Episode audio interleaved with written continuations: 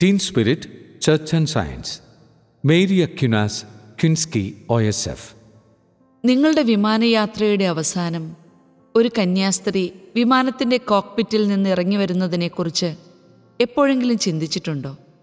അഥവാ ഒരു പ്രതിസന്ധി ഘട്ടത്തിൽ നമ്മുടെ വിമാനം നിയന്ത്രണ വിധേയമാക്കി ലാൻഡ് ചെയ്യുമ്പോൾ ഒരു കത്തോലിക്ക സന്യാസിനിയുടെ പഠനങ്ങളും നിർദ്ദേശങ്ങളും അതിന്റെ പിന്നിലുണ്ടായിരുന്നുവെന്ന് നമുക്ക് വിശ്വസിക്കാൻ കഴിയുമോ?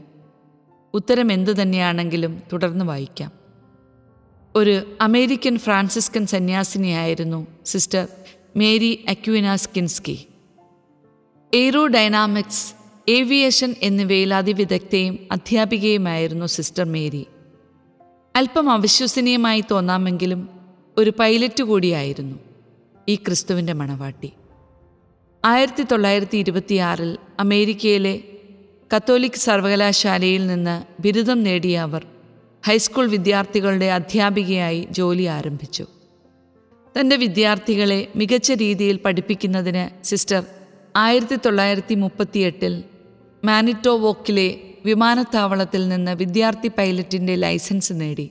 തുടർന്ന് ആയിരത്തി തൊള്ളായിരത്തി നാൽപ്പത്തിരണ്ടിൽ സിസ്റ്റർ ഭൗതികശാസ്ത്രത്തിൽ ബിരുദാനന്തര ബിരുദം നേടി. ആയിരത്തി തൊള്ളായിരത്തി നാൽപ്പത്തി മൂന്നിൽ സിവിൽ എയ്റോനോട്ടിക് അതോറിറ്റി വഴി അധ്യാപകരെയും മറ്റുള്ളവരെയും സിസ്റ്റർ പരിശീലിപ്പിക്കാൻ തുടങ്ങി.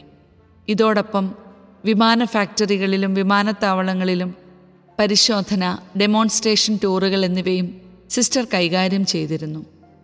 ആയിരത്തി തൊള്ളായിരത്തി അറുപതുകളിൽ മർക്യൂട്ട് യൂണിവേഴ്സിറ്റിയിലെ സിസ്റ്റർ മേരിയുടെ പ്രതിസന്ധി ഘട്ടങ്ങൾ കൈകാര്യം ചെയ്യാനുള്ള കോഴ്സുകളിൽ നാസയിലെ പ്രഗത്ഭരായ ശാസ്ത്രജ്ഞരും പങ്കെടുത്തിരുന്നു.